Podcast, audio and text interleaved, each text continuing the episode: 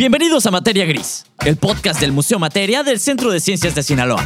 El lugar donde podrás encontrar pláticas informales sobre los temas científicos de interés y del momento, charlas sobre ciencia contemporánea, así como un foro para escuchar y ser escuchado.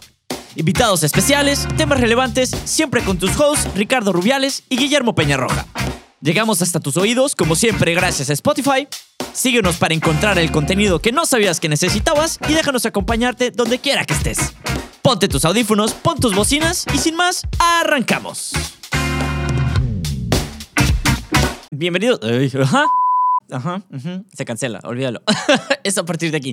Bienvenidos a otro episodio de Materia Gris. Después de unas semanitas de break involuntario, eso sí les voy a tener que decir. Eh, estamos de regreso y pues ya saben, aquí está Ricardo conmigo. Ricardo. Hola, ¿cómo están? Pues esperemos que todos muy bien después de, un par de semanas. Nosotros sabemos que hacían boicots aquí afuera del museo de queremos nuestro podcast y pues aquí estamos.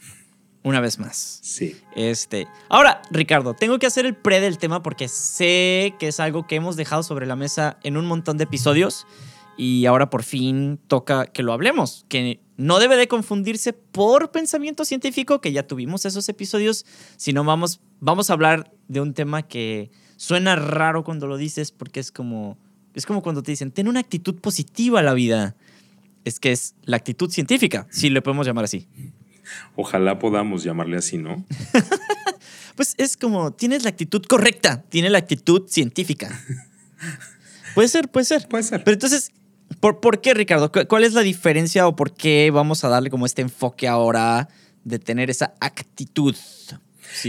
yo, creo que tengo un caso que les quería traer en el podcast un poco para empezar a discutir esta idea y tiene que ver con los modelos de pensamiento, ¿no? Es decir, cómo ah, construimos sentido de la realidad, es decir, cómo hacemos sentido de lo que está sucediendo en la realidad.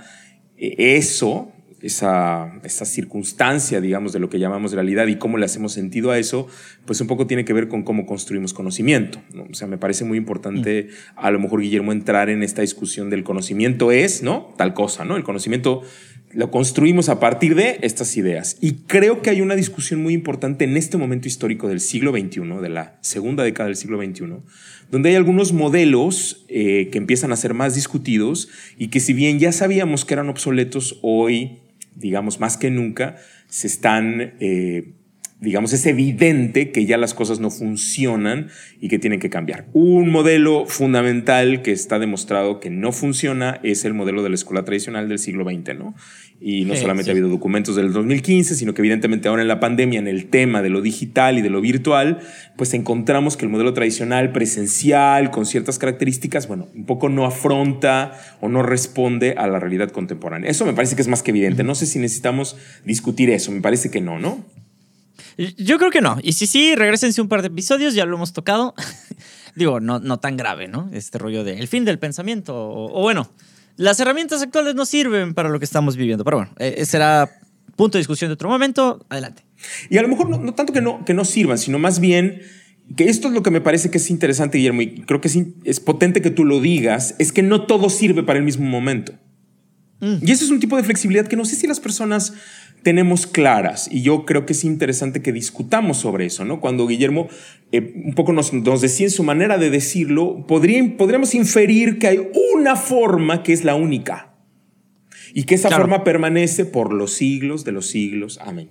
¿No? Amén. Todo lo que está fuera de esta forma o que es nuevo o que rompe con la forma como siempre lo hemos hecho, automáticamente es equivocado.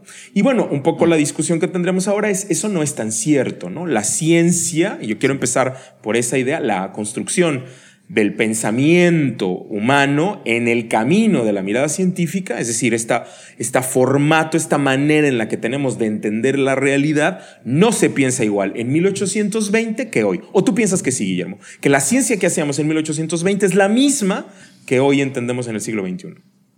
No, no, si no seguiríamos atorados con temas como Copérnico, Galileo, etcétera, y su manera de concebir y de, y de mover ciertos estudios, ¿no?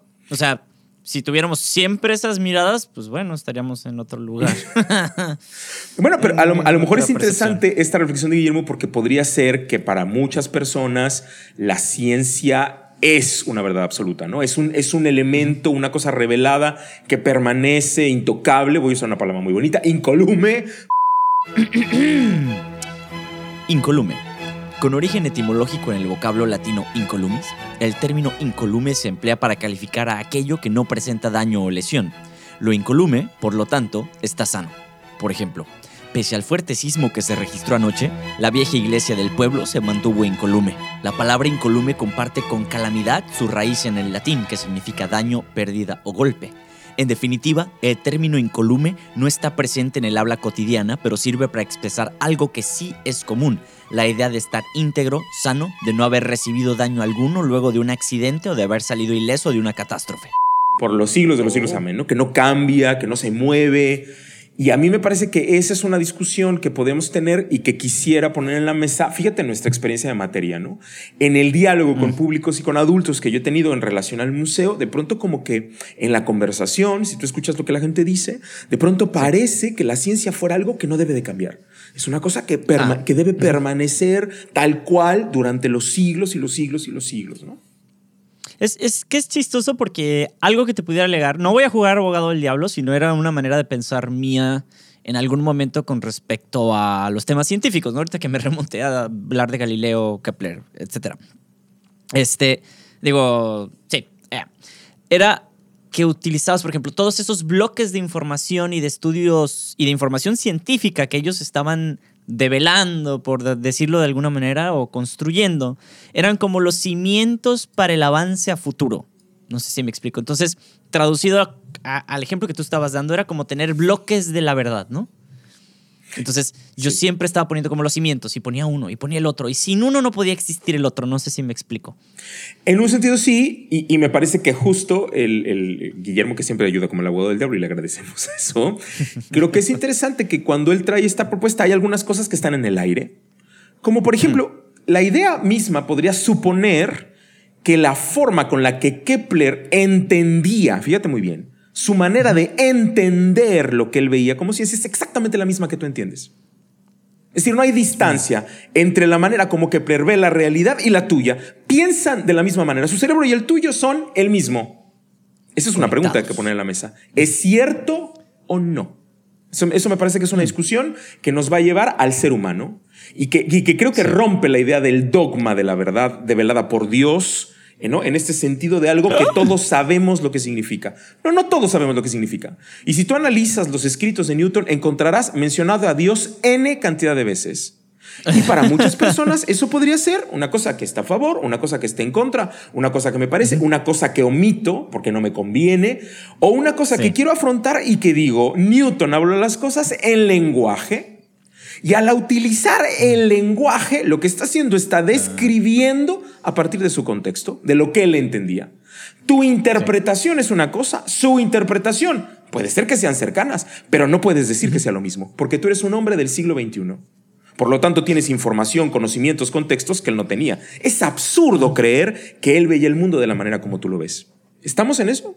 Es una pregunta que haría como el público. ¿Estamos en esa? ¿Tienes claridad con que los 200 años de distancia entre tú y él sí son una carga distinta de significado? Sí, sí es diferente. Porque si llegamos a eso con los públicos, Guillermo, yo creo que podemos entonces entrar a una discusión más elaborada. La ciencia, lamentablemente, o como quieras llamarlo, no es una, una, una, esencia de la divinidad que nos ha sido entregada, sino es una construcción humana. Y como los humanos construimos eso, bueno, tiene que pasar por algo que le llamamos lenguaje. Y ahí hay una ah, circunstancia en la cual en el lenguaje, bueno, pues entendemos algunas cosas parecidas y sí, pero no necesariamente todo. Yo creo que ahí hay una discusión interesante que yo quiero poner en la mesa y no discutirla ampliamente en este podcast, pero sí ponerla en la mesa y decir, bueno, ya el lenguaje determina las descripciones, ¿no? Sí, ahí yo te alegaría, Ricardo, por ejemplo, ¿no?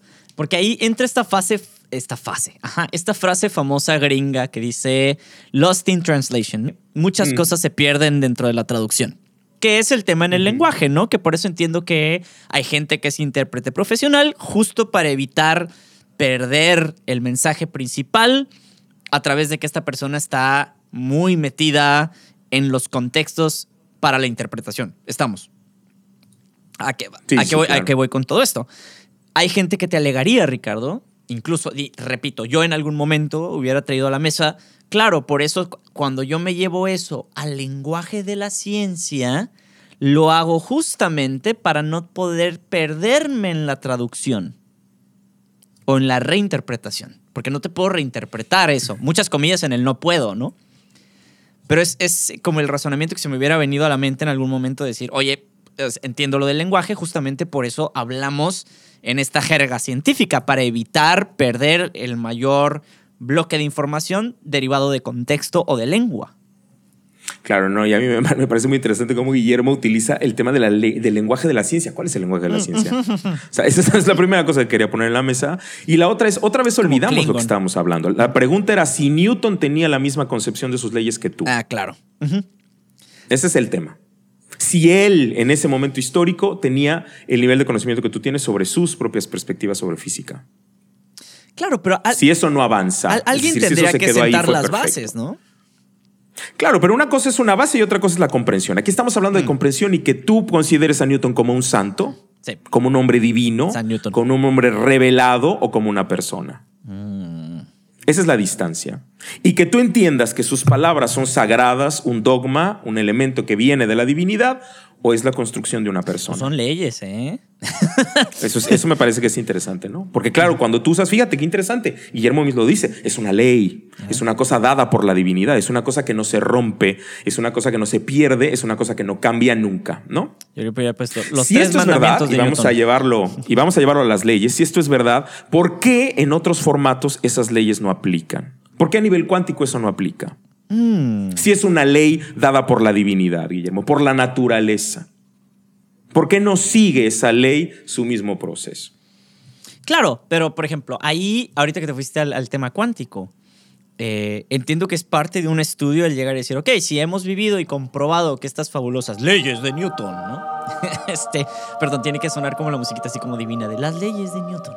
Em, vienen y de repente estás en un estudio más avanzado con otros contextos, como estás diciendo, y te das cuenta de que en el mundo micro, o cuántico más bien, no aplican, hay un momento donde tienes de dos, ¿no? Volteas y dices, ah, Newton, eres un estúpido. Perdón, San Newton, y lo profanas, ¿no? Y lo que sea. Este, blasfemia. No aplican, pues bueno, dices, aplican para unas cosas, pero no. Y entonces empiezas a cuestionar si Newton estuvo bien o estuvo mal. O hasta dónde está bien. Simplemente dices, esta verdad no da en ese contexto. Claro. Pero entonces no es un dogma. Ajá, Entonces no es absoluto. Exacto. Entonces no es siempre. Entonces no es en todos los planos. Entonces no es en todas las escalas. Entonces no es totalitario. No, no es un dogma que pueda aplicarse a todo. Claro. Se aplica a un contexto. Mm, ok. Sí, o, diciéndolo de una manera a lo mejor un poquito más científica, entre comillas, hablando de este lenguaje, ¿no? A un conjunto de situaciones y circunstancias, ¿no? Bueno, pero entonces ahí hay un límite. Claro. Eso es un límite, ¿no? Entonces, a mí me parece que hay que regresar a eso. Tu lenguaje científico tiene un límite, tiene un lugar al que llega, no hay más. ¿Qué serían las condiciones de una ecuación, no? Bajo estas condiciones, estos son aplicables. Si tú te sales de esto, el resto no se da, claro. Y a mí me parece que ahí hay un tema interesante de la ciencia, porque yo no sé si a ti te molesta el que haya una frontera, el que haya un límite. El que no tengas esa respuesta del otro lado. O sea, al contrario, bueno, desde mi pensamiento actual, eh, yo te diría, claro, tiene un límite. Lo interesante es, si llega hasta aquí, entonces, ¿qué es lo que sucede a partir de lo que no conozco? E, eso es lo interesante para un científico, ¿no? Que hasta aquí llega. Entonces, ¿qué fregados está pasando aquí? ¿Qué no pasa?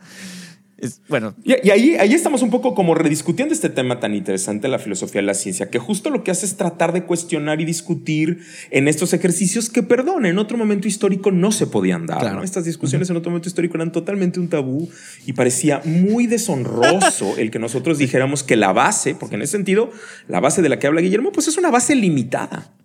Es una base que tiene un lugar que está muy bien, pero tiene un lugar. Y ahí el colocar las cosas en cada lugar y entender las distancias me parece que nos llevan a hablar un poquito con respecto a las verdades en los contextos. Mm. Si estas famosas leyes fueran una verdad, y vamos a usar esa enorme palabra que es tan complicada desde la filosofía de la ciencia, pero bueno, vamos a ponerla aquí un poco en eso, pues solamente aplica para un límite ¿no?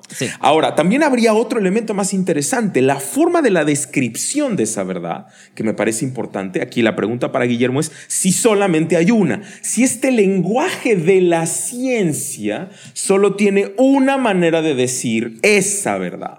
En todo caso, que podamos considerar que las 10 son una verdad. ¿no? claro, y hay unas verdades, pero justamente ahorita que decías lo de las leyes, las entonces estamos hablando de condicionantes, ¿no? Las leyes son aplicables hasta que son condiciones en una ecuación se rompen, no aplican. Se acabó. Entonces hay muchas verdades, ¿no? No es la verdad. Pero yo entiendo este rollo de que si en algún momento hubiéramos discutido las leyes de Newton de que ah, yo creo que no aplican, algún científico hubiera volteado así de blasfemia, cállate. Cachetada, ¿no? Sí, sí, en algún momento yo me imagino que fue así que no, tal vez. Ahora, si lo analizamos un poco más elaborado, porque además un gran problema de las ciencias exactas fue justamente creer que la física, y es justamente, por ejemplo, el ejemplo que nos trajo Guillermo, porque es el ejemplo que usan todos los científicos, es que la física debería ser la regla para trabajar la ciencia. Uh. Las otras no entran tanto en la exactitud que ellos querían proponer de la física. Entonces, ahí, ahí me parece que es interesante porque también es rediscutir los modelos epistemológicos de la ciencia del siglo XVII, ¿no? Que cuando tú dices, no voy a, voy a aplicar esta regla de la física como la gran manera de aplicar estas evaluaciones al resto de las ciencias, pues de pronto te encuentras con que la química no necesariamente cumple de las maneras tan pulcras con las que la física lo querría, ¿no? Y ahí hay, hay, una serie de discusiones interesantes en este progreso que yo les puedo dejar de tarea analizar de cómo la ciencia va deconstruyendo las disciplinas hasta ciertos lugares donde dice, bueno, hay lugares donde evidentemente no podemos llegar a esta evaluación desde la línea de la exactitud de la física. Y hay otras disciplinas que no llegan a eso, especialmente en el momento en el que el ser humano se involucra. Esto quiere decir ah. que la biología va a ser la disciplina que más complicaciones va a tener cuando se compara con las lecturas cerradas, concretas, un poco en el lenguaje, ¿no? Que Guillermo nos presenta, romper, detener. Cuando metes al ser humano, que es un organismo, en esta regla, pues las cosas se vuelven bien complicadas. Metemos el caos en la ecuación. Muy bien.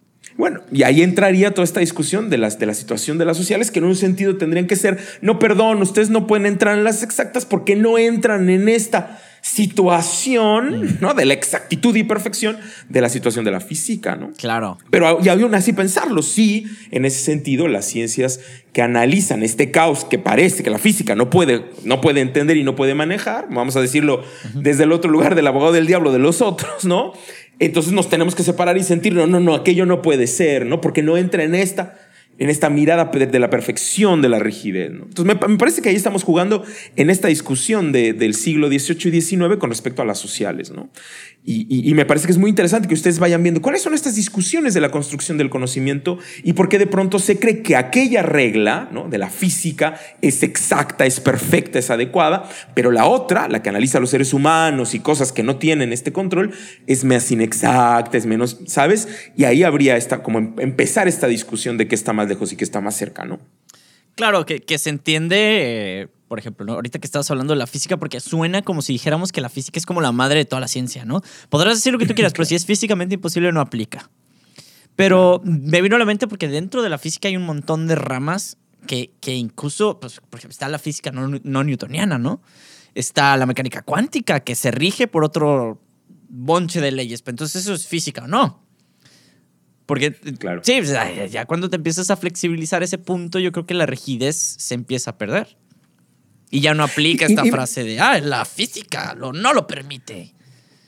Totalmente, totalmente. Y creo que, el punto era que ustedes también vieran como en el siglo XVII, Guillermo, el usar a la física como la gran ciencia, ¿no? Este tema de la discusión de las ciencias exactas, me parece que nos llevaba a este tema de, regresar a la biología desde otro lugar. Entonces, fíjate, me parece que es interesante también el tema de la observación y regresar a este tema de la actitud científica antes de que nos perdamos. Y era la idea de hablar de la actitud científica también está relacionado con dos cosas que yo quiero subrayar. Y una es básicamente la observación, porque es una lectura de la realidad, ¿no? Entonces, si yo, por ejemplo, estoy viendo algún elemento, vamos a poner que quiero ver una esfera.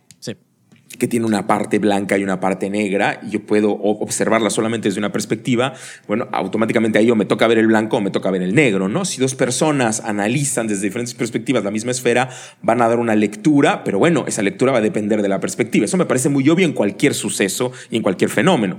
Aquí el tema tiene que ver con la capacidad de las variables del fenómeno, es decir, cuántas tendría y qué, de qué manera pienso que mi perspectiva es la única con respecto al mismo fenómeno, ¿no? Entonces, fíjate, cuando yo hablo de descripción del fenómeno, que me parece básico en cuanto a la idea de Guillermo de el lenguaje de la ciencia, cuando yo hablo de esta descripción del fenómeno, depende mucho desde dónde lo estoy observando. Sí.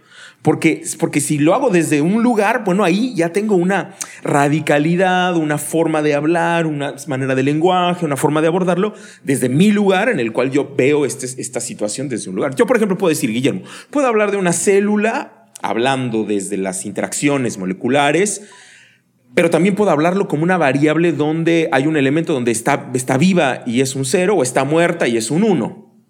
Y entonces yo puedo llegar a la pregunta, y vamos a la pregunta científica, ¿no? ¿Qué descripción es más verdadera? ¿Está muerta o está viva? ¿No? Y un poco rediscutir eh, en ese sentido, porque no tiene que ver solo, fíjate, con la descripción tiene que ver con qué quiero de la descripción. Porque si yo lo que quiero de la descripción es saber si está muerta o está viva, es una cosa. Pero si quiero analizar las interacciones moleculares de la célula, quiero otra cosa. Y entonces la descripción reporta dos cosas diferentes, ¿sabes? Y creo que ahí, un poco hablando de la perspectiva y de los contextos desde donde abordamos, creo que esa mirada es la que digamos, la discusión de cómo construimos conocimiento nos lleva a la descripción y a lo que quiero saber, porque no todas las descripciones reportan todas las situaciones que queremos saber. Y ahí hay una discusión de lenguaje. Otra vez es el tema que yo les traía al principio, porque aún creo y me parece que estas descripciones siguen atadas a mi forma de construir el lenguaje, ¿no? Que, que entiendo, ¿no? Y, por ejemplo, me vas a odiar porque voy a regresar al ejemplo de Newton. Pero hablando desde las perspectivas y desde la actitud, ¿no?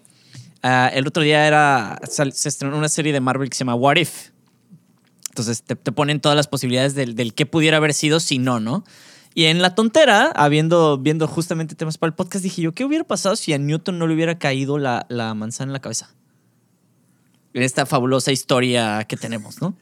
Pero hablando de descripción, me hace pensarlo al revés. ¿Qué tal si le hubiera caído a una persona que no tuviera las aproximaciones que Newton ya estaba estudiando, ¿no? Que ya traía en mente. ¿Qué tal si hubiera sido la cabeza de un botanista o de algún agrónomo? Que hubiera dicho, ah, claro, la manzana se cayó, pero es debido a la debilidad de las ramas, entonces vamos a ver qué onda con el árbol. O sea, ¿otro acercamiento ante el mismo fenómeno es lo que propones o voy medio chueco? No, y también habría otras, otras lecturas con respecto a este tema también de la colonialidad en, en, la perspectiva de Newton, porque aquí tendríamos que decir, tú crees que los egipcios no tenían idea de la gravedad, ¿no? Es decir, nuestra mirada los egipcios eran unos estúpidos claro, que no sabían lo que era la gravedad. No eran Newton, no eran blancos, heterosexuales. Claro, claro, no eran blancos, heterosexuales. Solo de ahí puede venir el conocimiento. Construyeron pirámides increíbles, ¿no? Claro, eran buenos arquitectos, pero no tenían idea de la gravedad. No eran ingenieros. Fíjate qué fuerte, ¿eh? No sabían de física. Entonces ahí hay, perdón, ahí creo que hay dos miradas de una descripción de los seres humanos, regreso, la especie que construye la ciencia, desde dos lenguajes, perdón, desde dos ideas, desde dos lugares, porque no creo que puedas construir unas pirámides de ese tamaño si no tienes idea, ¿no? si estás verdaderamente en ceros. A lo mejor tendríamos que repensar qué lugar ocupan esas descripciones. A lo mejor para mí son descripciones inválidas, ¿no? Porque no es mi contexto, porque no vengo de ahí, pero no quiere decir que no tengan productos que puedas mirar como una evidencia, yo quiero regresar al tema científico, que puedas mirar como una evidencia y digas, a ver, aquí hay, aquí hay un conocimiento. Tal vez yo no lo reconozca, no lo quiera reconocer, no me interese reconocerlo, pero existe un conocimiento. Y, creo que esa discusión es interesante porque otra vez tiene que hablar con lenguaje y con contextos, ¿no? Un poco, un poco creo que por ahí podemos ir moviendo estas ideas, ¿no? Más, más, más, más, complejo el tema de, de quién hace el contexto, de quién autoriza, quién legitima Fíjate esa palabra, ¿no? ¿Quién dice que yo sí puedo porque soy ingeniero y puedo? ¿Y quién dice que no? ¿No sabes? Ok, ok. En el museo, un poco yo, yo les pondría el ejemplo, tiene que ver Guillermo con, con, ah, Teo Jansen. El caso concreto es un joven en la inauguración, Guillermo se va a acordar, que insistentemente se acerca a Teo y le pregunta todo el tiempo, pero usted es físico y usted lo sabe y usted no sé cuánto. Y la discusión del chico es que el chico estaba estudiando física en la UAS y tenía un gran conflicto interno en la misma idea de que él no podía concebir que una persona que había estudiado física se autodenominara artista produciendo elementos que tuvieran que ver con mecánica. Para él era un shock cerebral, no era legítimo, voy a usar esa palabra, no era legítimo que alguien que se autodenominara artista hiciera un proyecto que tenía que ver mucho más cerca con la invención, además de una máquina. Autónoma aparte, ¿no? ¿Me explico? Mm. ¿Por qué el chico tiene ese problema? Tiene que ver con legitimidad, tiene que ver con contexto, tiene que ver con, eh, ¿sabes? Tiene que ver con una autorización de lenguaje. Teo tiene que ponerse una toga, tiene que trabajar en la UAS, ¿sabes? Tiene que haber una serie de elementos para que entonces Teo pase a poderse entender como tal. Entonces me parece interesante, solo para poner un caso que tuvimos en, materia, ¿no? Sí, así. Tú no eres un físico. claro. No eres un verdadero físico. Eh, en ese sentido, fíjate, regresando un poquito al tema del observado y la observación, un poco en ese sentido, igual, si tú ves a los públicos que vieron a Teo, hay gente que veía eh, y lo escribían, de pronto algunos decían, yo vi un, fui un montón de, tubos de PVC, ¿no? Hay una observación en la cual yo tengo una descripción, perdón, que depende mucho de mi contexto. Y eso creo que es interesante cuando hablamos también del tema de la ciencia, porque este lenguaje de la ciencia del que nos mencionaba Guillermo se convertiría entonces en un lenguaje universal eh, que la ciencia entiende para entender, fíjense qué interesante lo que decía Guillermo, esta base de conocimiento. Y si yo no tengo este lenguaje, si yo no tengo mi certificado de lenguaje científico, pues entonces no tengo idea, ¿no? Y, un poco esa, esa discusión me parece que tendría que ver con la labor del tema del concepto de la apropiación social de la ciencia. Pensando en esta idea de lenguaje. Claro, hay gente que viene y por más que yo tenga una pieza de arte contemporáneo, por más, ¿no? Que a mí me encanta por eso tanto Teo como, eh, como Nelo. Porque inmediatamente tu aproximación en un museo de ciencia, cuando tienes una pieza de arte contemporáneo, no viene desde el arte. Tendría que venir del contexto de, ok, si es esto, ok, evidentemente ellos dicen que es arte, pero está en un museo de ciencia por algo, es un museo de ciencia. Entonces, el abordaje debería de cambiar. Yo lo debería ver inmediatamente desde, ok, científicamente, ¿qué está sucediendo aquí? Pero tiene que ver con apropiación cultural de la ciencia, cultura científica, este lenguaje, esta cosa que estoy diciendo científica, pero pensamiento y actitud incluso, ¿no? En el abordaje de las cosas que estoy viendo. Me causa mucho conflicto. y, bueno, y ahí no, no, y, no, pero yo además creo que eso tiene que ver, este tema de la actitud científica, con, con el tema de la mm. descripción. O sea, lo que quiero decir es, en la medida en la que yo tengo un conocimiento más amplio, ¿no? El contexto que tengo, un poco lo que mencionó Guillermo, entonces tengo una descripción más amplia, ¿no? Y si puedo tener, aquí quiero ser más, más, más, complejo, ¿no? Si puedo tener un contexto más amplio y puedo tener más lenguajes, aquí vamos a complejizar el tema de Guillermo, no solo el científico, otros lenguajes, imaginando que hay otros, y puedo tener esos otros lenguajes, mi descripción de este fenómeno mm. va a ser más amplia, ¿no? No solamente me voy a quedar en una mirada, voy a poder ampliarlo. Tengo un caso de una obra de arte del siglo XIX de un, de un pintor mexicano muy famoso, Hermenegildo Bustos, era un heladero que eh, en el siglo XIX en México, por cierto mexicano por supuesto, eh, él vendía helados, era su vida, pero tenía un hobby que era pintar y hacía retratos muy, muy, muy interesantes, lo pueden encontrar en la colección del Munal, y él eh, vivió el paso del cometa Halley. Y a diferencia del resto de la gente de la universidad que tú te puedes encontrar de la misma época de la vida de Hermenegildo Bustos, a nadie se le ocurrió, perdón, hacer una representación visual de lo que significaba el cometa. Entonces él, en una tapa de una de las, de, los, de las latas de helado, en una tapa de, metal, eh, él pinta lo que él ve esa noche en el cielo. Era parte de la colección, se quedó ahí por siglos y había toda una interpretación de acercarte y de verlo desde un contexto interesante. Cuando lo discutimos con la gente de investigaciones estéticas de la UNAM, una cosa que me pareció muy potente fue el diálogo interdisciplinario. Cuando lo llevamos con gente de la Facultad de Ciencias Astronómicas y nos discutimos, hubo dos o tres personas muy interesantes que tenían una mirada histórica. Yo quiero subrayar esto. Estas dos personas habían estudiado un proyecto con la Facultad de Historia y tenían una mirada como muy histórica y dijeron, oye, fíjate que voy a ver algunas cosas, algunos dibujos, unos grabados, un tema de un periódico, la, la, la, y trajeron mucha información. Y en la investigación que dan encuentran que la representación de Hermenegildo en la obra, en la pintura, es una representación increíblemente exacta del cielo en ese momento. Es decir, ellos empiezan a decir, esta es la estrella tal, esta es la constelación tal, esta es la estrella no sé qué, está puesta en esta posición, con esta situación, con esta, y dicen, esta es una fotografía. Es decir, Hermenegildo realmente se tomó horas viendo el cielo y pintando las estrellas donde tenían que estar. Es una cosa que yo te diría, no creo que la gente del Museo de Arte lo hubiera visto, porque no lo vieron en muchos años, ¿no? Porque no, porque no, ese no era el tema, ¿no? La vida era de Bustos de otra cosa. Pero más bien, estos científicos de pronto se acercan a un objeto, a un dispositivo de arte. Aquí es al revés, ¿no? Y lo ven, un poco lo que estaba diciendo Guillermo, ¿no? Es un tema de arte, pero yo vengo con unos ojos diciendo, esto es muy interesante, ¿no? me parece que hay algo aquí que me puede dar una muestra interesante. Y claro, es un tema, es importantísimo la investigación del Menegildo Bustos porque sí nos dio una fotografía que nos permite otras investigaciones del movimiento del cometa y de otras constelaciones en ese momento.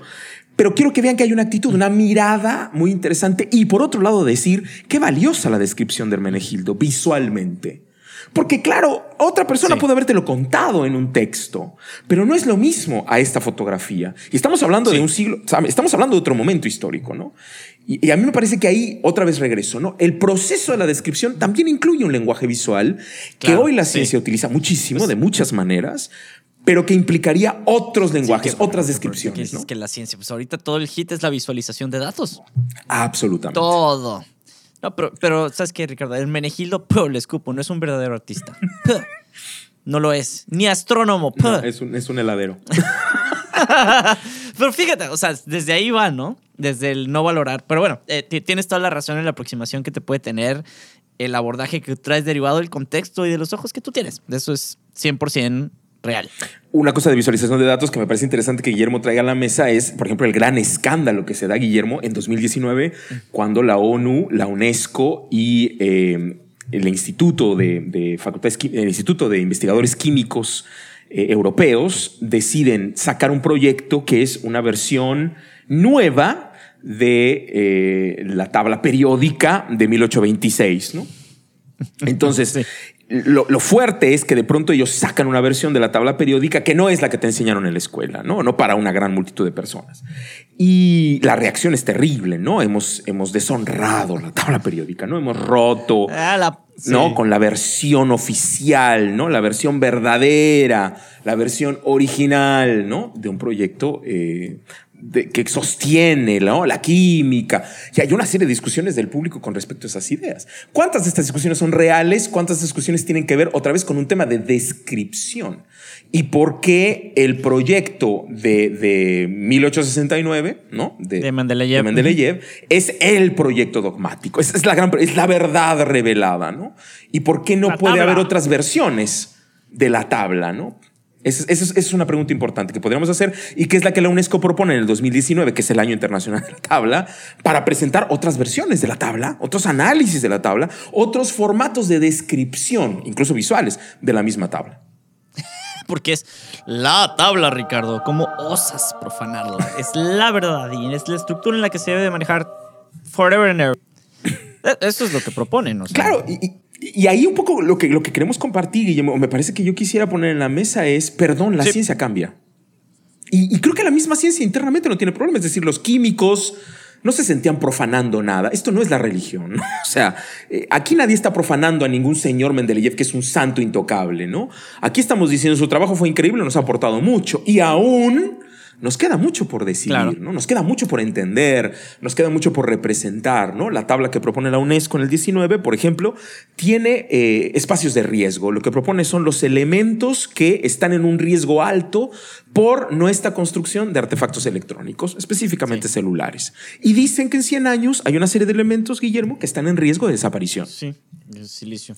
En el sentido de la explotación que tenemos de esa cantidad de elementos, hay otros que nos sobran, que tenemos muchísimos, y los colores de la de la tabla cambian con respecto a eso. La tabla responde a la producción actual, al consumo actual de esos elementos. Y eso a lo mejor me afecta, ¿no? Porque yo digo, pero es que eso no es. Y no es para quién es la pregunta, y no es para, para y no es en dónde, porque ahí es donde estamos discutiendo el tema, que te digo, para los científicos, para los químicos no tiene problema, pero sí para la opinión pública. Y un poco ahí estaremos hablando de esta actitud científica que propone, a ver, desde dónde y qué es este tema de la descripción y de qué si es de una cosa sagrada o si es una descripción de algo que queremos todo el tiempo estar revisando. ¿Cómo, ves ahí? Fíjate que ahorita que estabas diciendo del tema de, de, que los están acomodando o que la propuesta de los que estamos en proceso de extinción derivado de nuestra sobreexplotación, el cual me imagino que es el caso del silicio. Nota en postproducción, todo el rato estuve diciendo silicio y en realidad es litio. Entonces cada vez que escuchen que digo silicio, en realidad quiero decir litio, las baterías de litio. Em, la aproximación que veo que tienen las personas que tendrían conflicto con eso es, hablando de lenguajes de la ciencia, ¿no? Mendeleev propone esta estructura que se puede expandir con ciertos parámetros muy rigurosos en cuanto a cómo se representan dentro de la tabla y no puedo alterarla por comportamiento e influencia humana. No sé, no, me no sé si me explico. Porque una cosa es que yo esté echando a perder y explotando los materiales, pero no, no, no, no, no. Eso no es del lenguaje de la ciencia. Eso no me lo toques porque eso es nuestra culpa. La manera verdadera y adecuada de representarlo es esta. A partir de ahí, tú úsala como la necesites, pero esta es la verdad. No importa si estoy a punto de desaparecer el bendito elemento o no, no lo muevas. Así se representa. Y, ahí un poco, un poco lo que está diciendo Guillermo, que me parece muy interesante también, es mucho del pensamiento del siglo XVIII que propone ya no más a la Tierra en el centro del universo, pero sí a la especie mm, humana. Y el creer que la especie humana en sí, en sus construcciones, tiene la verdad absoluta, ¿no? Que estas estos formatos de descripción y de representación son finales, no son absolutos, son intocables. Y me parece que justamente la filosofía de la ciencia contemporánea lo que te va a discutir es, a ver, perdón, Mendeleev hizo un trabajo increíble, pero no es, no es lo último, no es el clímax, no es lo absoluto. Es perfectible, cambiable. Hay mucho más. Y, ahí, ahí, por ejemplo, ponen un tema muy difícil para ustedes, que es la lógica y las matemáticas, ¿no?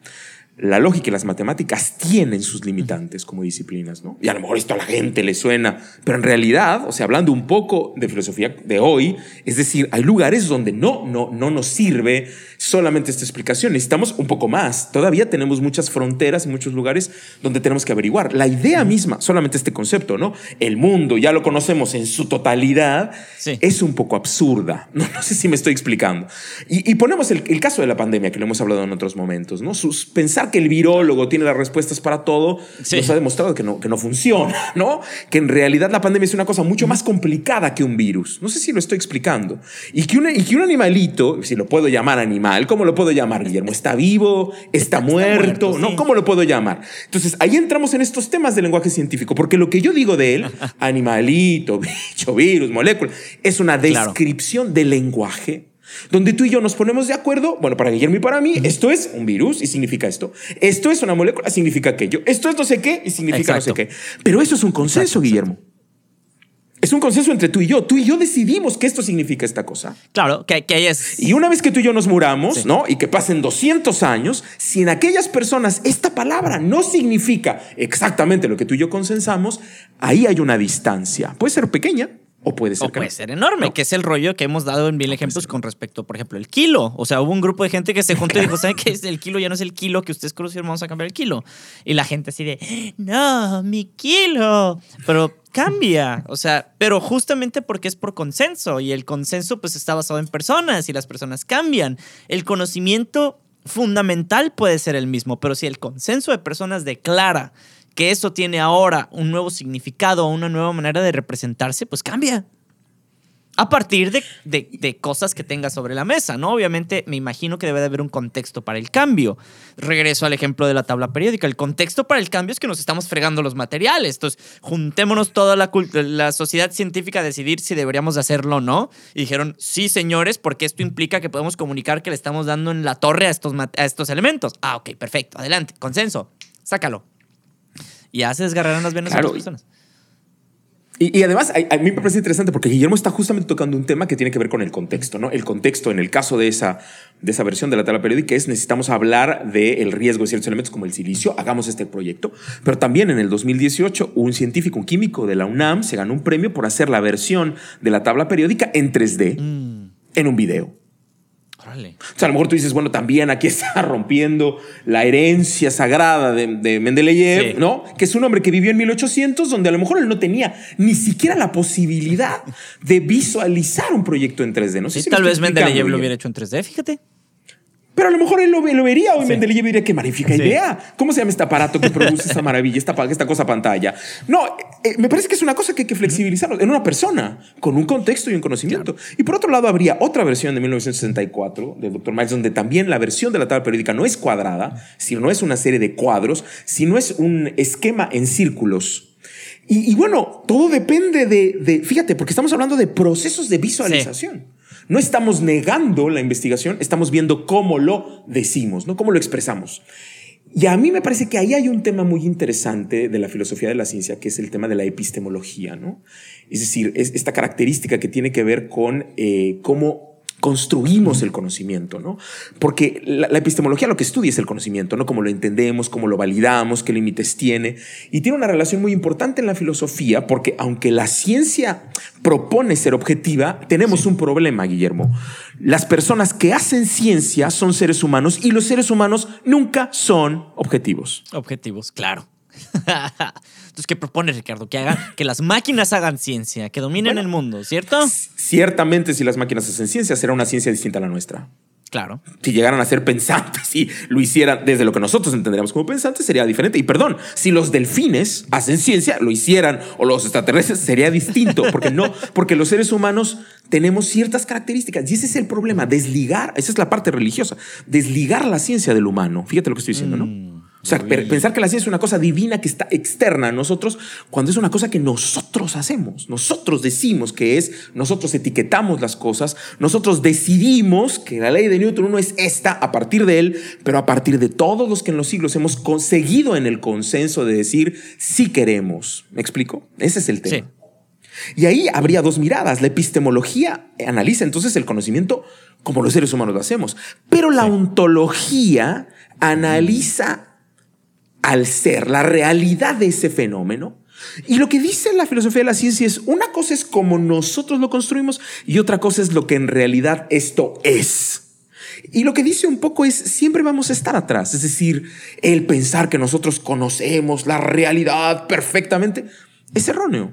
Es decir, es absurdo. Caso de la pandemia, que lo hemos discutido en otros podcasts y a Guillermo le da mucha risa que yo siempre que puedo lo saco, que es en marzo me dijeron que la enfermedad que, que, causaba el COVID-19, Guillermo, era un problema respiratorio, ¿no? Y hace tres meses dijeron, perdón, hemos descubierto que es un problema vascular, ¿no? Que además es una investigación que nace, no sé si te acuerdas, Guillermo, de las reacciones que causan las vacunas. ¿Te acuerdas? De trombosis y demás. Y que es a partir de ahí que empiezan a investigar y que dicen, ay, ay, ay, ay, tenemos una cosita que queremos decir. Y yo te diría, a mí me hace sentido porque entiendo que ontológicamente el virus es una cosa, pero nuestra epistemología del virus es otra. Mm, sí. ok. Sí, sí, sí, estoy ligando las ideas, pero sí. Si un árbol cae en un bosque, este es un ejemplo muy de ciencia, y nadie está ahí para escucharlo, ¿realmente cayó? Epistemológicamente no, porque no hay nadie que conozca, que construya, que, que, revire, que nos mande el video en WhatsApp, que nos diga qué sucedió. No hay nadie. En realidad no hay conocimiento que se construya. Los seres humanos no tenemos idea si cayó o no cayó, no podía decírtelo. Pero epistemológicamente no cayó, pero ontológicamente cayó. Pero eso no tiene que ver con nosotros. No sé si me explico. Hay una distancia entre lo que pasa con el virus y sus mutaciones, Guillermo, y nosotros. Nosotros vamos atrás. No sé si me estoy explicando. Ya mutó, mutó hace cinco minutos, Guillermo, en la versión gamma, ¿no? Mm, Tú y yo no lo sabemos. ¿Sabes cuándo nos vamos a enterar, Guillermo? Después. Claro. y vamos a construir conocimiento después, después de que hagamos observación, después de que construyamos hipótesis, después de que investiguemos. Siempre es a posteriori, ¿no? Y eso es tremendo. Y eso yo te pregunto, ¿es terrible, Guillermo? ¿Te molesta? ¿Te ¿Crees es el fin de la ciencia o crees que es parte de lo que entendemos como pensamiento científico, de la actitud científica? Es que es parte de la actitud, porque incluso hay muchas ramas de la ciencia que se, que se encargan de hacer eh, eh, formatos y, temas de, predictibilidad, pero es muy difícil, muy. Si alguien los hiciera, se hiciera ultramillonario y cambiaría el esquema de pensamiento de toda la comunidad científica y no científica. ¿No? ¿Que mm. ¿Cuánto pagarían las personas que son meteorólogos por tener un, un esquema predictivo? Las personas de Wall Street, una ecuación, que, una ecuación de control dinámica que les permita determinar cómo va a funcionar el mercado en un mes, dos meses, seis meses. No, no hay. ¿No? Siempre es a posteriori. no, que nos permita predecir otra pandemia, ¿no? Imagínate, no Guillermo, ¿no? No hay. Y los terremotos que son, o sea, no hay. Y, es justo el tema, es a posteriori. Y ya, no. ahí nos quedamos. Es muy, es muy interesante, fíjense, la discusión de Guillermo, porque quiero subrayar una cosa. El tema de la pandemia, Guillermo ya lo hemos compartido mucho en el podcast, incluso tenemos textos científicos en revistas científicas de hace años, desde los noventas, que hablaban de la, la, la, la próxima bienvenida al otro virus, ¿no? Después, especialmente después del MERS y, de, y del SARS, el famoso primer SARS y todas esas cosas del SARS y luego del MERS, había una realidad, va a venir una pandemia. Pero otra vez decimos, esto se da, como dice Guillermo, en el, lenguaje científico y aún, fíjate, epistemológicamente se quedaba en ciertos círculos, ¿no? De manera que como nunca rompió en esta construcción de conocimiento hacia, la, hacia los grandes públicos, hacia los temas políticos, hacia...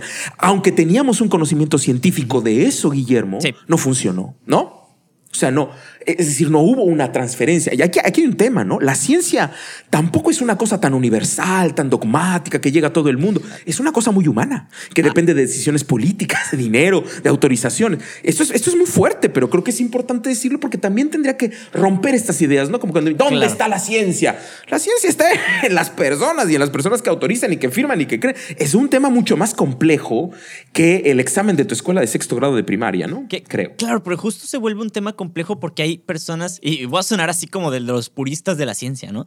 Porque hay personas no científicas de por medio, ¿no? Lo acabas de decir, y acabamos de pasar por un caso muy evidente, que no voy a decir ni gobiernos, ni nombres, ni absolutamente nada, pero fue una situación que sucedió que ya se echaron para atrás y honestamente que bueno, desde mi postura muy personal.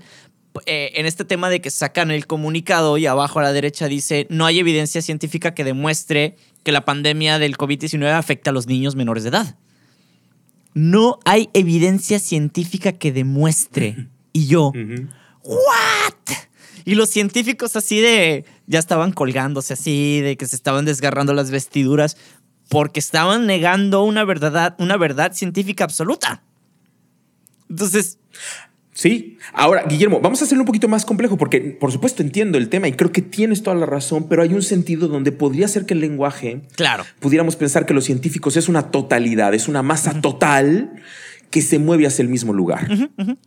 Y creo que una complejidad del mundo contemporáneo de hoy es que los científicos no se mueven todos hacia el mismo lugar. Ah, y es lo que mantiene la ciencia moviéndose hacia adelante en el sentido literal, ¿no? Si todos los científicos todo el tiempo estuvieran de acuerdo, no tendríamos avances científicos. Porque no habría gente que refutara. Y bueno, un poco la razón también, Guillermo, ponerlo en la mesa para que entiendan este tema político, porque también la ciencia tiene este carácter político y social, ¿no? Otra vez yo insisto, los científicos no son una masa, no se mueven en una misma idea, no todos tienen una mirada ética igual, es un poco complejo en lenguaje incluso decir todos los científicos. Bueno, algunos y algunos, ¿no? Y eso tiene que ver con las vacunas. ¿Por qué creen ustedes que tenemos dos vacunas de ARN mensajero y las otras no? Y las otras en una versión mucho más tradicional, ¿no? Mucho más como lo hemos hecho siempre, mucho más con las metodologías. ¿Por qué crees que sucedió, Guillermo? ¿Qué crees que sucedió? ¿Tú crees que todo, voy a decir otra vez, los científicos, ¿no? Le dijeron a la doctora ay, claro, lo que tú digas, tráenos, por supuesto, bienvenida. No, no necesariamente, ¿no? Y a mí me parece que ahí eh, también es interesante porque eh, este, este tema de la actitud científica también tendría que ver con cómo legitimamos, y voy a regresar a esa palabra tan fuerte, la verdad, ¿no? Lo que para mí implica, lo que para ti implica, lo que para nosotros tiene que ver con ese uso de justamente el término científico que no puede ser tan claro, porque a lo mejor alguien, perdón, pero a lo mejor en junio del 2018 alguien dijo, oigan, yo creo que la enfermedad que produce el COVID-19 es vascular. ¿Qué crees que le hayan dicho a esa pobre persona en ese momento? Cállate. Y pudieron haberle dicho, tenemos la evidencia, eres un inútil, no sabes nada, cállate. Bueno, un poco eso ha pasado en cantidad de veces y le pasó a la doctora Curie. Estamos de acuerdo. Sí, sí, sí, sí ha pasado miles de veces con miles de y pasó a Tesla en toda su vida. Sí. Él sí, pobrecito. Murió sin saber los beneficios de su tecnología. Tú cállate, estúpido. Una tecnología, además hay que subrayar, perdónenme que yo hable tanto de Tesla, pero una tecnología que sostiene el mundo contemporáneo. y que en su momento fue totalmente eh, excluido y llamado hereje, blasfemo, anticientífico, ciencifóbico, lo que ustedes quieran, ¿no? Sí, sí, sí. entonces, bueno, Guillermo, ahí estamos hablando de un tema cultural, ¿no? Yo quiero subrayar una cosa. La ciencia es un proyecto, es un fenómeno cultural que sostiene una masa a la que nosotros llamamos científicos. Claro. Sí. Pero que esa masa pues tiene intereses, tiene perspectivas, gana dinero, no gana dinero. Sí, hay todo un rollo allá adentro, ¿no? Como la masa política sostiene los partidos. No sé si me están siguiendo. Sí. No, no creo que sea tan difícil entender lo que estoy diciendo. Pero la ciencia no se desliga de la sociedad, de la economía, del poder, de la política. Es imposible desligarla, ¿no? Claro, es, es, es como las discusiones ahorita que estamos hablando como de ciencia y política desde algún lugar. Eh, la política en su génesis, si le podemos decir así, era muy bonita, ¿no? Ahorita los humanos, no vaya sorpresa, le echamos a perder, ¿no? En, de alguna manera, porque la política cuando, cuando la lees, el cómo debería ser, es muy bonita. La ciencia pasa lo mismo. Hay un punto donde los humanos hemos hecho tantas cosas a partir del escudo de la ciencia que ya hay mucha gente que dice, mm, no sé, mm", y tiene sus reservas, ¿no? Pues un producto creado de, de, un tema cultural, específicamente. Estoy de acuerdo. La cultura de repente voltea y dice, ne, ne, ne, ne, ne, ne, ne, ne, Esto no, ya no es tan así como tú dices que es. Entonces, pues ya se convierte en un monstruo donde intentar zafarlo te convierte en un purista por querer tener esa mirada inocente y naif de lo que debería de ser la ciencia versus lo que es en realidad ahora, ¿no? Es una discusión interesante, por ejemplo, que tiene la UNAM ahora desde hace mucho tiempo y el doctor Frank, eh, que fue director mucho tiempo de nucleares, y, muchas personas importantísimas de la UNAM, grandes decanos de la UNAM, manejan ahora es el tema de suponer que el método científico siempre es perfecto. Mm. No que es una metodología que todos los científicos utilizan de la misma manera, con las mismas situaciones, que nunca tiene cambios. Eso es absurdo en la investigación real, ¿no? Entonces, un poco lo que dice el doctor Frank es, perdón, en la investigación real que hacemos todos los días en laboratorio, las metodologías son muy amplias. No sé si me estoy explicando. Sí. Y hay una distancia entre decir esto funciona ABCD a esto funciona ABCD, a veces con a veces con G, a veces con esto, a veces para la replicidad de quiero otra, otro tipo de cosas y a veces yo tengo un experimento que se puede replicar muy bien en un lugar y que me cuesta la replicabilidad en otro contexto. Eso sabes que sucede, Guillermo. Es una realidad de la producción científica, pero esos temas hablan de este rompimiento dogmático, ¿no? De lo que sí creo que es, de lo que no creo que es. Y por eso quiero regresar al tema de Guillermo para darle un poco, un poquito más de, salsa al, al podcast de hoy y es suponer como los argentinos del Ministerio de Ciencia, Cultura, Innovación y Tecnología, ah. que la ciencia es una construcción cultural. Sí. Y que me parece, digamos, por lo menos para ciertos constructos, increíblemente fuerte. Pero desde una mirada que entiende otra forma, otra vez llegamos al consenso, lo que es cultura, entiende de otra manera a lo que se refiere. La ciencia es una construcción cultural porque la hacen seres humanos. Sí, Y porque depende de un contexto, una manera de hablar, como dice Guillermo, un lenguaje que se ve en los papers científicos de la universidad. Si tú quieres pasar tu tesis, si quieres hacer ciertas cosas, tienes que aprender un lenguaje cultural, un formato cultural. ¿Cómo te relacionas con el decano? ¿Cómo le dices al maestro del agua tal cosa? ¿Cómo no sé qué? ¿No? Eso se hace en un contexto. Pero me encanta porque ahorita de cómo le dices y cómo le haces, ¿no? Por eso me encanta que hay gente que es como muy, muy científica, muy, muy académica, por decírtelo de alguna manera me gusta porque te das cuenta que lo son por su falta de habilidades sociales. Porque tienes que hacer un sacrificio. O sea, en el sentido de, hay gente que está tan metida en esta mirada purista de lo que debería ser la ciencia que están absortos del tema cultural, ¿no?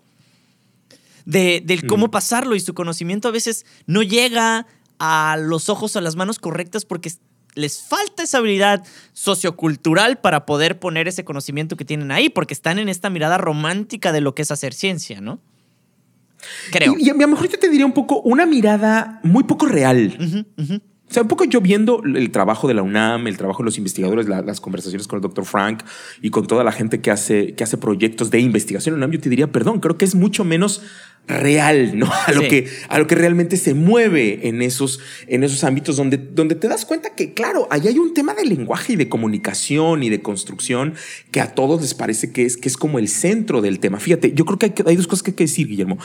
Uno es que estos, estos temas dependen mucho de los contextos y de los lenguajes, ¿no? Y que esos contextos y lenguajes se dan históricamente eh, en un entorno social específico. Y que mm. no es lo mismo hablar de ciencia en una ciudad como Monterrey, ¿no? en percepción de la ciencia en cierto contexto, que hablar a lo mejor en Culiacán, en o Guadalajara, ¿no? Que es el, Guadalajara, el Silicon Valley. De México. Sí, y, me parece que ahí habría como elementos distintos. Y, Guillermo trajo un ejemplo muy claro que es California. Mm. Porque sí, la lectura de la gente que va a vivir a San José y que trabaja en California es muy diferente a la gente de Nueva York. Perdónenme. Es muy diferente el contexto cultural en el que se recibe al hipster de California, que se recibe al chico neoyorquino. Y esas cosas culturales que yo sé que tienen que ver con sociedad y que sé que han estado alejadas de la, de un poco, digamos, de la mirada más naif, como dice Guillermo, de la ciencia, en realidad lo que representa es que la ciencia también tiene una cultura y es la cultura de la bata, ¿no? Es la cultura de verdad. Y hay que pensar y discutir sobre esa cultura para entender de qué hablamos. Nuestro cerebro, no crean que ha cambiado mucho en los últimos 10.000 años, ¿no? Entonces hoy eh, digamos, seguimos buscando videos de gatitos porque ya no tenemos que buscar agua para sobrevivir. Pero lo que quiero decir es, mucho de lo que encontramos como verdad y lo que sigo en mi vida depende de mi contexto. Ese es el problema de la posverdad en ciencia en Internet, Guillermo, que en otro momento hemos hablado de posverdad. Pero solo para ligarlo a nuestro podcast, yo creo que es importante subrayar, si te parece bien decir, por eso el tema de la ciencia y la tecnología en Internet está cubierta de verdades falsas. Por eso, porque tiene que ver con constructos culturales y con lenguaje. Claro. Que el, que el, ah, bueno, ah, es que hablar de ese tema de lenguaje en Internet se convierte en seis episodios de podcast, ¿no? Y, y, un análisis súper denso de lo mucho que... Y un análisis súper denso que puede ser muy fuerte, porque a lo mejor yo no quiero entender que la voz, voy a usar esa palabra, que tienen las series y el cine es mucho más potente y mucho más fuerte hoy que lo que el profesor puede decir en una clase. ¿eh? Sí. Perdón. Sí. Que, ahora, y, bueno, pues ahí tenemos una, una paradoja y un tema que hay que afrontar a futuro. Y creo que por eso la UNESCO habla del, proyecto de la ciencia abierta, ¿no? Eh, otra vez lo que decíamos, ¿no? Si alguien lo dijo en marzo, no llegó con nosotros. Si alguien está diciendo cosas hoy en la ciencia, la ciencia tarda años, ¿no? Estos descubrimientos, este conocimiento, esta gestión tarda mucho en llegar a la gente y no debe tardar tanto.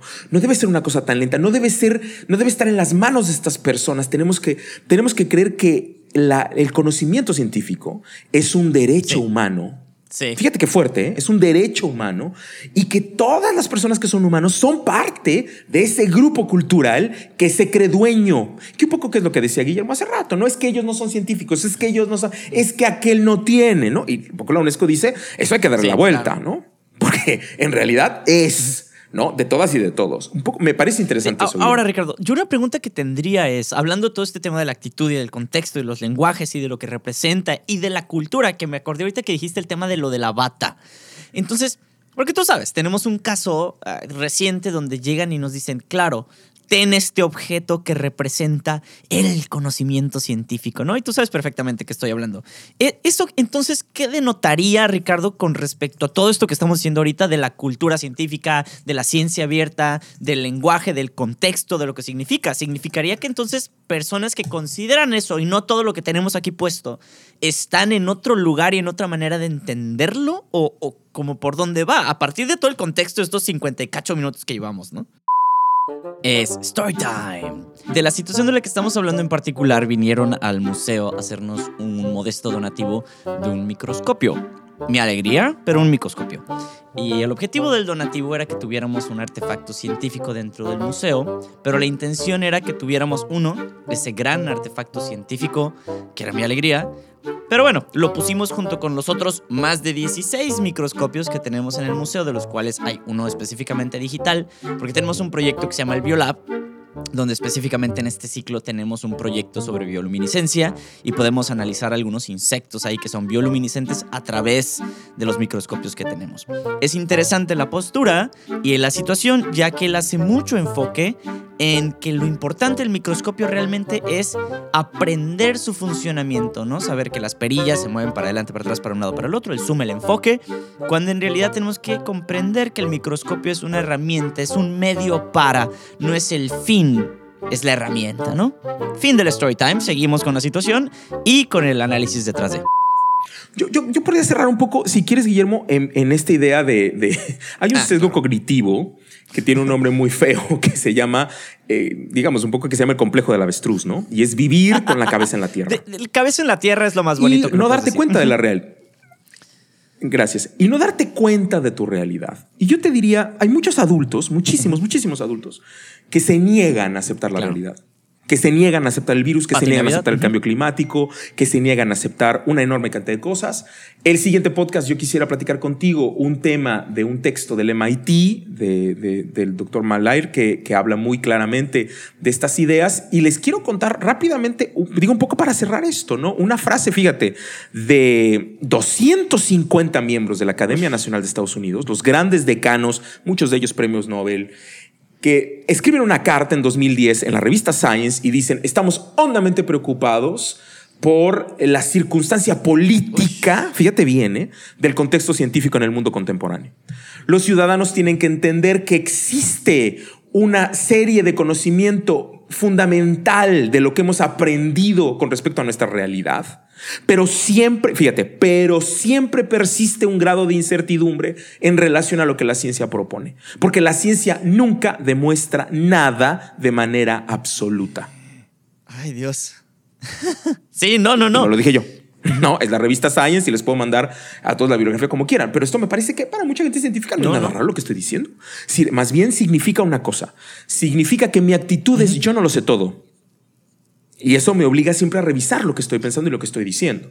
Y por eso me parece también interesante, regresando al tema del avestruz en cuanto a los adultos, diciéndote, la, la ONU hace dos semanas sacó un informe sobre el cambio climático donde 3.000 eh, personas, muchísimas organizaciones internacionales, por supuesto los 196 países que firman el informe y una enorme cantidad de científicos y científicas de todo el mundo deciden decir que el cambio climático es una realidad y que fue originado por el impacto humano. Y que es esa, escribir eso. No, y, que, y, lo que pusieron es que esta altura es, un punto irreversible, ¿no? O sea, lo que ya causamos, ya lo causamos, no lo vamos a poder revertir. Y es, fue así como de, ¡oh! ¿Qué, ¿Qué, tiene que ver con el meme? Perdón, y que les mandé hace rato, ¿no? Este rollo de, ah, este es el verano más caliente que me ha tocado. Es el más frío que te va a tocar. ¡Auch! Dije yo, porque tenía que ver con lo de la ONU, ¿no? Pero. Totalmente, totalmente. Y creo que es muy interesante también que ustedes vayan pensando, ¿por qué la ONU tardó tanto, no?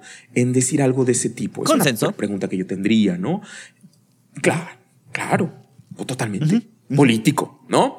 Este, e, económico, cultural, complicado. Y aquí yo también otra vez regreso, ¿no? El adulto que se enfrenta al cambio climático se enfrenta a un problema, Guillermo no puede usar plásticos de un solo uso. Y se tiene que olvidar de sus empaques y se tiene que olvidar de sus fiestas infantiles con unicel y se tiene que olvidar de las bolsas para no sé qué y se tiene que olvidar de no sé cuánto. Y si lo hacemos más elaborado, se tiene que olvidar de sus coches de combustión interna. Entonces yo tengo una pregunta. ¿En Culiacán de verdad la gente va a dejar de, usar coche? interna? Sí. Mira, fíjate. Ah, ese es el problema. Sí. Ese es el tema. Ese es el tema. Ya, que llegamos a los 60 grados. ¿Y qué implica eso? ahí claro, claro, claro, claro. Entonces, pero otra vez regreso, ¿no? Este tema, ¿no? Para este señor, ¿qué es, es más fácil? Y yo un poco, un poco lo, cerraría en eso, si quieres, este, este, este, este, este episodio, digo, con tus comentarios, pero un poco yo cerraría diciendo, ¿qué es más fácil? Yo quiero esta idea de la ciencia del siglo XIX, de la enseñanza de la ciencia, donde yo digo, ay, vamos a ver los, las partes, ¿no? Del animal, ¿no? La pata, el corazón, la oreja eso es lo que me interesa, porque yo ahí no tengo responsabilidad.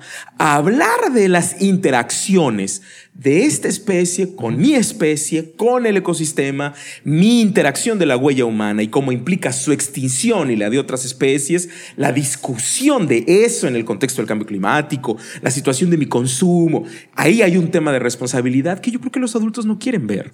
O sea, a mí me sirve la ciencia del libro de texto. la reduccionista. me explico. Me gusta quedarme ahí.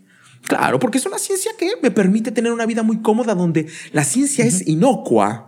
No, no tiene, no tiene nada, no, no hace nada, no tiene ningún impacto, simplemente me llena de, sabiduría, ¿no? Me, alumbra los ojitos, ¿no? No hay nada más. Y me parece que no, que la ciencia es muy compleja, ¿no? Es en sí, la producción científica maneja el mundo, Guillermo. Sí, sí, sí. Porque pero ojo, ojo, quiero hacer el disclaimer aquí, porque la gente dice, ay, no, claro que no. A ver, estamos hablando de, acuérdense que la tecnología es un producto científico. Entonces, y van ligados. Entonces, para que, les quede claro cuando Ricardo está diciendo específicamente la producción científica, va por ahí. Sí, sí, sí. Sí, la producción del conocimiento, es decir, todo lo que construimos y todo el trabajo de las universidades y las investigaciones, en el sentido de que el mundo tiene que ver con todo eso llega a lo que estás utilizando, ¿no? El hecho de que ustedes me estén escuchando ahora por Spotify es un proyecto que nace o está relacionado directamente con este enmarque que es la cultura científica, que a lo mejor está relacionado, ustedes dirán, bueno, con el contexto tecnológico. Es imposible separar la ciencia de la tecnología en el siglo XXI. Por eso es que el concepto que se utiliza ahora es mucho tecnociencia, que ya lo hemos hablado, ¿no, Guillermo? Yes, Pero me parece muy importante. claro, Y, me parece fundamental que tú lo entiendas. Es imposible que tú lo separes hoy porque no hay manera de separar ¿no? nuestro celular, la tecnología, el Zoom y los viajes al espacio de la investigación científica. Eso sería absurdo, ¿eh? Sí. Ahora, quiero como regresar un poquito al tema de la actitud científica porque justo se los dije ahí entre broma y broma, pero me da mucha risa porque en este tema de la postura del pasó, ¿no? Y se los dije de broma, Pati Navidad. Y perdón que traiga dicho personaje súper soso a la mesa. Y si nos escuchas de un lugar que no es México por algún motivo, uno, gracias por escuchar. Dos, Pati Navidad eh, que no tiene nada que ver con la festividad, por cierto, es un personaje que se negó a la existencia del COVID desde sus inicios, ¿no? Y se hizo muy popular y muy escandaloso. Y hace un par de semanas, eh, dos semanas, le dio COVID, salió positiva. Entonces sale y dice, ay no, si es verdad, cuídense mucho, sí pega fuerte. Pero tiene que ver con justamente la falta de todo lo que vamos a hablar en este episodio, ¿no? Y cómo mágicamente piensan que es, ay no, claro, legitima su existencia a partir de que se enfermó. Es todo su acercamiento y mirada hacia este fenómeno científico, no, no lo vio porque no tenía estas miradas y estas aproximaciones y estos lenguajes adecuados para su comprensión. Que es la situación de un montón de personas a nivel mundial, ¿no? Hay muchas y a lo mejor podemos hacerlo y a lo mejor ahí podemos hacerlo otra vez un poquito más complejo porque me parece muy interesante el ejemplo de Guillermo y quiero utilizar el tema del lenguaje, ¿no? A lo mejor el fenómeno del virus no es solo científico, ¿no? A lo mejor el fenómeno es social, es cultural, es psicológico, es... Y la perspectiva bajo la cual la señora Patty veía el virus no era exactamente la perspectiva propia de la reflexión de la actitud científica. No sé si te hace más sentido. Ella lo estaba viendo desde otra perspectiva con otras descripciones, no, no, de su contexto. Sí. Como pasa en el WhatsApp que me mandaron las, las, las señoras de por acá, de por donde yo vivo, que dicen, oye, no te vayan a poner la vacuna de AstraZeneca porque hace con la sangre de los fetos abortados, ¿eh? La buena es la que se puso el Papa, que es la Pfizer. Esa es la buena. viene de un contexto, viene de una mirada, de una perspectiva. Y ahí tiene que ver con el tema este de desde dónde lo estoy diciendo, qué contexto es. Me parece importante entender, porque si yo todo el tiempo lo único que digo es, esta persona no tiene idea, no entiendo la, construcción de la ciencia abierta, ¿no? En ese sentido, y regresamos a esta frase, la alfabetización científica, ¿no? Claro. Claro. Lo que yo quiero es una apropiación de lo que necesitamos es a lo mejor entender esa mirada que es muy válida, pero también tener otras. ¿Cuál es el problema, Guillermo? La señora a lo mejor, la señora del WhatsApp que me manda el WhatsApp, cree que solo hay una mirada válida. Fíjate qué fuerte. En su vida. Solo hay una mirada. Una. A lo mejor el científico que está por ahí enfrente también cree que en la vida solo hay una mirada. Y ese es un problema antidemocrático, es decir, en el sentido que él tiene que entender que hay muchas otras miradas y que otras son disciplinarias y que a veces es muy bueno analizar un fenómeno desde la mirada de la física o de la matemática o de la química, pero otras veces es muy potente verlo desde la economía, desde la sociología, desde la historia, desde la antropología visual, ¿no? Y a lo mejor mi amiga solamente ve la vida desde la religión o desde una mirada del pensamiento mágico, pero tiene que entender que hay otras posibilidades. Abrir las perspectivas nos ayuda a entender posibilidades del lenguaje mucho más grandes, ¿no? Más amplias. Y eso nos permite llegar a otro lugar. No sé si, no sé si estás ahí en eso en ese tema. Estoy exactamente donde estás. Exactamente. exactamente ahí. Discúlpenme, estoy como Lolita Ayala ya. Otro personaje mexicano. Célebre. La actitud científica me parece, Guillermo, que tiene que ver con un descubrimiento, así, permítanme decirlo de esa manera, de construcción del conocimiento en el cual tenemos la capacidad de poner en duda las cosas, ¿ok? Se decía tal cosa, bueno, yo quiero poner esto en duda, ¿no? Me parece importante decirlo. Y creo que este poner en duda implicaría dónde anda una evidencia, cómo puedo construir escenarios posibles, de qué manera lo puedo preguntar, cómo puedo cuestionar esto, de qué manera puedo dialogar con otros. El mismo Newton decía que todos los descubrimientos científicos se construyen en una sociedad que permite esas discusiones, ¿no? Ay, San Newton, lo tengan ahí en su rezago Y, bueno, me parece interesante lo que él decía en el sentido de la sociedad, porque a lo mejor yo no, yo no lo pensaba así.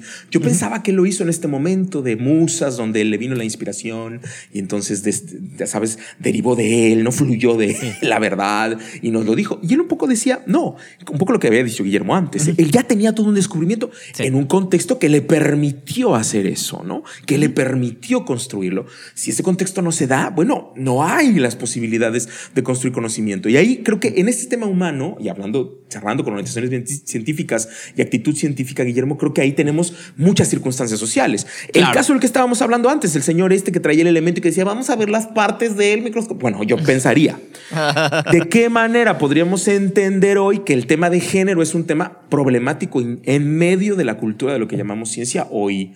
Si no entendemos el tema del género, estamos muy lejos de la realidad, ¿no? De lo ontológico. Sí, exacto. Y nuestras descripciones se quedan, nuestra visión del conocimiento está en el siglo XIX, finales del XIX, principios del XX, si quieren, ¿no? Sí, en una mirada idealista donde no pasa nada. Claro, donde no existe el problema y no tiene por qué meterse, ¿no? Sí, es, es, más que obvio, pero...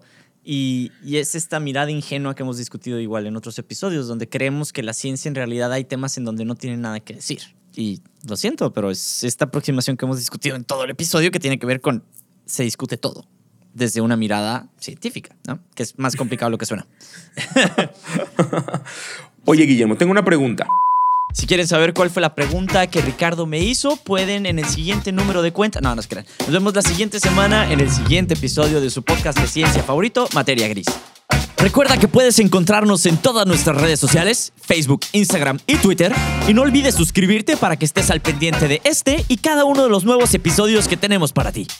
Te esperamos muy pronto de regreso en tu podcast favorito de ciencia, Materia Gris.